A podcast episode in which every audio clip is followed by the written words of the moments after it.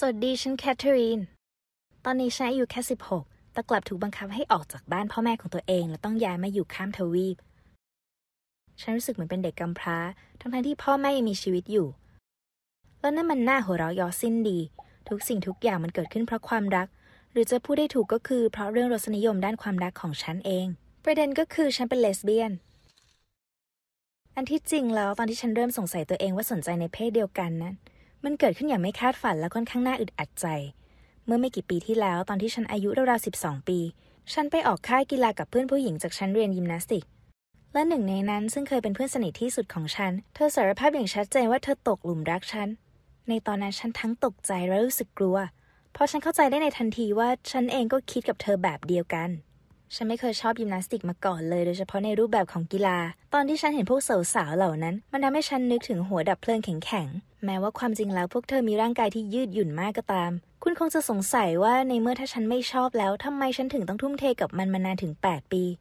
และคำตอบก็คือ เพราะพ่อของฉันยืนกรานให้ฉันเข้าร่วม ความจริงแล้วเขาอยากได้ลูกชายมาก เพื่อจะได้ปั้นเป็นนักกีฬาที่ประสบความสำเร็จ แต่เขาก็ต้องผิดหวังที่ฉันเกิดมาเป็นผู้หญิง แต่อย่างไรก็ตามเขาไม่เคยยอมแพ้ต่อความฝันที่จะได้เป็นพ่อของผู้ชนะจากโอลิมปิก และยิมนาสติกก็เป็นหนึ่งในกีฬาที่เขาโปรดปราน พ่อเข้มงวดและบังคับฉัน ซึ่งในตอนนั้นฉันก็ยังเด็กเกินไปที่จะต่อต้านขัดขืน และแม่เองก็รักพ่อมากจนเห็นดีเห็นงามไปด้วยทุกอย่าง ฉันไม่ใช่นักกีฬาที่มีพรสวรรค์เอาซะเลย แต่พ่อก็คอยพูดอยู่เสมอว่า หากไม่มีพรสวรรค์ก็ต้องมีพรแสวง แล้วมันก็เป็นอย่างนั้นจริง ๆ ในที่สุดฉันได้รับเหรียญทองมาครอง แต่ฉันทำได้ไม่กี่รางวัลเท่านั้น เพราะจากอาการกระดูกร้าวสองสามแห่งลงถึงที่จมูกด้วย นอกจากนั้นยังมีอีกสิ่งที่ฉันไม่เคยได้คาดคิดมาก่อน นั่นคือเรื่องรสนิยมทางเพศของฉันเอง เรจิน่าเธออายุรุ่นเดียวกับฉันและเป็นคนที่ห้าวมากๆ เธอเก่งกว่าฉันทั้งในด้านกีฬาและแม้กระทั่งด้านการเป็นเลสเบี้ยน ฉันหมายถึงว่าเธอมั่นใจในความเป็นตัวของตัวเองมากกว่าฉันคืนนั้นในการเข้าค่ายกีฬาพวกเราแอบออกมาจากห้องกันอย่างที่เคย เราออกมานั่งด้วยกันบนหลังคา พูดคุยดูดาวกันไป แต่แล้วเธอก็บอกว่าเธอรู้สึกกับฉันมากกว่าเพื่อน และถ้าฉันไม่รังเกียจเธออยากจะขอจูบฉัน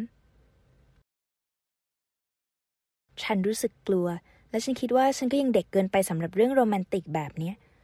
และฉันก็ยังไม่เคยคิดว่าฉันจะทำเรื่องทำนองนี้ได้แบบที่ใคร ๆทำกัน ฉันอาจจะต่อต้านความรู้สึกของตัวเองที่มีต่อเพื่อนรัก ก็เลยตะโกนใส่เธอว่าเราจะไม่เป็นเพื่อนกันอีกต่อไป แล้วก็รีบลุกขึ้นกลับเข้าไปที่ห้อง แต่ฉันคงจะช็อกมากเกินไปกับสิ่งที่เกิดขึ้น ทันใดนั้นฉันก็ก้าวพลาดแล้วก็ตกลงมาจากบนหลังคา ทุกอย่างเกิดขึ้นรวดเร็วมากหลังจากนั้น ฉันหมายถึงความอลหม่านรถพยาบาลและความเจ็บปวดที่แสนสาหัส ส่วนผลที่ตามมาคือ ฉันได้รับบาดเจ็บที่กระดูกสันหลัง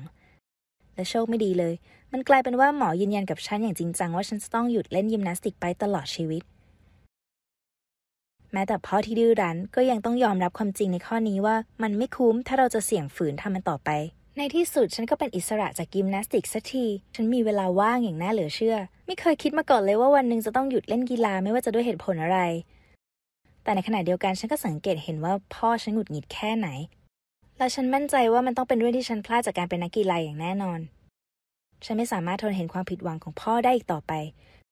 ก็เลยตัดสินใจกลับไปเล่นกีฬาอย่างที่เขาชื่นชอบอีกครั้ง นั่นคือการเล่นเคอร์ลิงฉันไม่รู้จะพูดยังไงดีว่ามันสนุกไปหมดกับคำว่าสกัด ป้องกัน แล้วก็คำว่าเสมอในกีฬาเนี้ย ฉันได้ให้สัญญากับพ่อด้วยว่าฉันจะต้องได้รับเหรียญสักเหรียญจากการเล่นอย่างแน่นอน เพราะฉันรู้สึกว่าตัวเองสามารถเป็นนักเล่นเคอร์ที่ประสบความสำเร็จได้ แต่ฉันก็ยังคงคิดทวนซ้ำไปซ้ำมาเกี่ยวกับรสนิยมทางเพศของตัวเอง ฉันอ่านข้อมูลมากมายจากอินเทอร์เน็ต แล้วตัดสินใจยอมรับว่าตัวเองเป็นเลสเบี้ยน ฉันสังเกตเห็นว่าฉันรู้สึกสนใจเพื่อนร่วมทีมคนหนึ่ง เธอชื่อโจซี่ ฉันเองก็ไม่รู้เหมือนกันว่าเกิดอะไรขึ้น มันเกิดขึ้นแบบเดิมๆอะ โดยเริ่มต้นจากเป็นเพื่อนสนิทกัน และจากนั้นความสัมพันธ์ก็เกินเลยไปมากกว่าคำว่าเพื่อน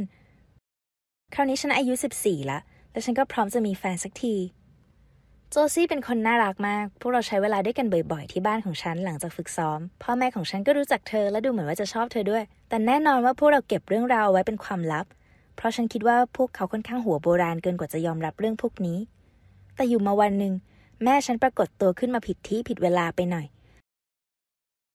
โจซี่และฉันเราคิดว่าพวกเราอยู่กันตามลำพังในบ้าน ก็เลยตัดสินใจเลือกดูหนังรักด้วยกัน แต่แล้วจู่ๆแม่ก็กลับมาที่บ้านเร็วกว่าปกติ เธอคิดว่าจะเข้ามาถามว่าพวกเราอยากกินพิซซ่าไหม และโชคร้ายเธอลืมเคาะประตูห้องเราก่อน เธอเปิดประตูมาและเห็นว่าเราสองคนกำลังอยู่ในอ้อมกอดกันและกัน ความจริงเธออาจจะไม่สงสัยอะไรก็ได้ ถ้าโจซี่และฉันไม่รีบผละออกจากกันทันทีทันใดแบบนั้น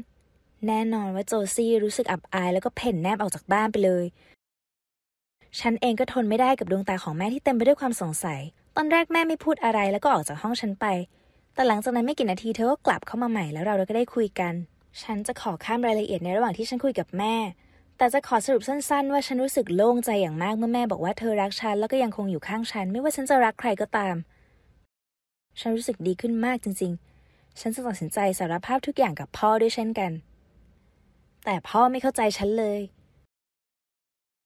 และตอนนี้ฉันก็ไม่ได้รับอนุญาตให้พบกับโจซี่อีกต่อไป พ่อไม่เพียงห้ามให้ฉันไปเล่นเคอร์ลิงเท่านั้น แต่ยังห้ามไม่ให้ฉันติดต่อกับใครๆอีกด้วย เขายึดโทรศัพท์ของฉันไปและให้ฉันเข้าระบบการศึกษาแบบโฮมสคูลที่บ้าน ฉันจะได้รับอนุญาตให้ไปไหนมาไหนได้ก็ต่อเมื่อมีพ่อแม่ออกไปด้วยเท่านั้น ไม่ว่าจะเป็นการไปมิวเซียมหรือไปดูหนัง มันก็ไม่สนุกสำหรับฉันอีกต่อไป โลกของฉันถูกทำลายลง และฉันรู้สึกเหมือนเป็นนักโทษในครอบครัว เพียงแค่เพราะฉันไม่สามารถเปลี่ยนแปลงในสิ่งที่ตัวเองเป็นได้ฉันใช้ชีวิตแบบนั้นอยู่เกือบสองเดือนไม่ได้พูดคุยกับพ่อเลย และแทบจะไม่ได้นอนในตอนกลางคืนเพราะความเครียด จนกระทั่งวันหนึ่งแม่เข้ามาที่ห้องแล้วบอกฉันว่าเรามีเรื่องต้องคุยกัน เธอไม่ได้พูดอะไรมากมายเท่าไหร่ แค่บอกว่าเธอรักฉันมากและพยายามทำให้ฉันมั่นใจว่าพ่อก็รักฉันด้วยเช่นกัน มันเป็นแค่อารมณ์ของเขาลูกเข้าใจใช่ไหม แม่ถาม จากนั้นแม่ก็บอกว่าแม่ได้คุยกับป้าทางโทรศัพท์ และป้าก็ตกลงจะเป็นคนดูแลฉันจนกว่าฉันจะจบการศึกษาจากโรงเรียน ดังนั้นฉันจึงต้องเตรียมตัวแพ็คกระเป๋า และตอนนี้ฉันก็ได้มาอาศัยกับป้าแจ็กกี้ โดยใช้ชีวิตข้ามมาอยู่อีกประเทศหนึ่งจากพ่อกับแม่ เป็นเวลา 114 วันแล้วตั้งแต่ฉันได้คุยกับพ่อเป็นครั้งสุดท้าย พ่อไม่เคยโทรหาฉันเลย แม่ก็พยายามให้กำลังใจทุกครั้งที่แม่โทรมาและสัญญาว่าจะมาเยี่ยมฉัน แต่ฉันก็ได้แต่สงสัยว่าแม่จะมาคนเดียวโดยไม่มีพ่อได้ยังไง ที่นี่ฉันได้พบกับเด็กผู้หญิงที่น่ารักคนหนึ่งในโรงเรียนใหม่ แล้วเราก็ได้ออกเดทด้วยกันมาพักหนึ่งแล้ว แต่ฉันยังคงรู้สึกเหงาราวกับว่าบางส่วนในชีวิตของฉันมันหายไป ซึ่งฉันคิดว่านั่นก็คือพ่อกับแม่ของฉันเอง เพื่อนๆ ช่วยให้กำลังใจกันด้วยนะคะ ด้วยการกดไลค์วิดีโอนี้และอย่าลังเลที่จะกดติดตามช่องนี้ เพื่อคุณจะได้ไม่พลาดกับเรื่องราวอื่นๆ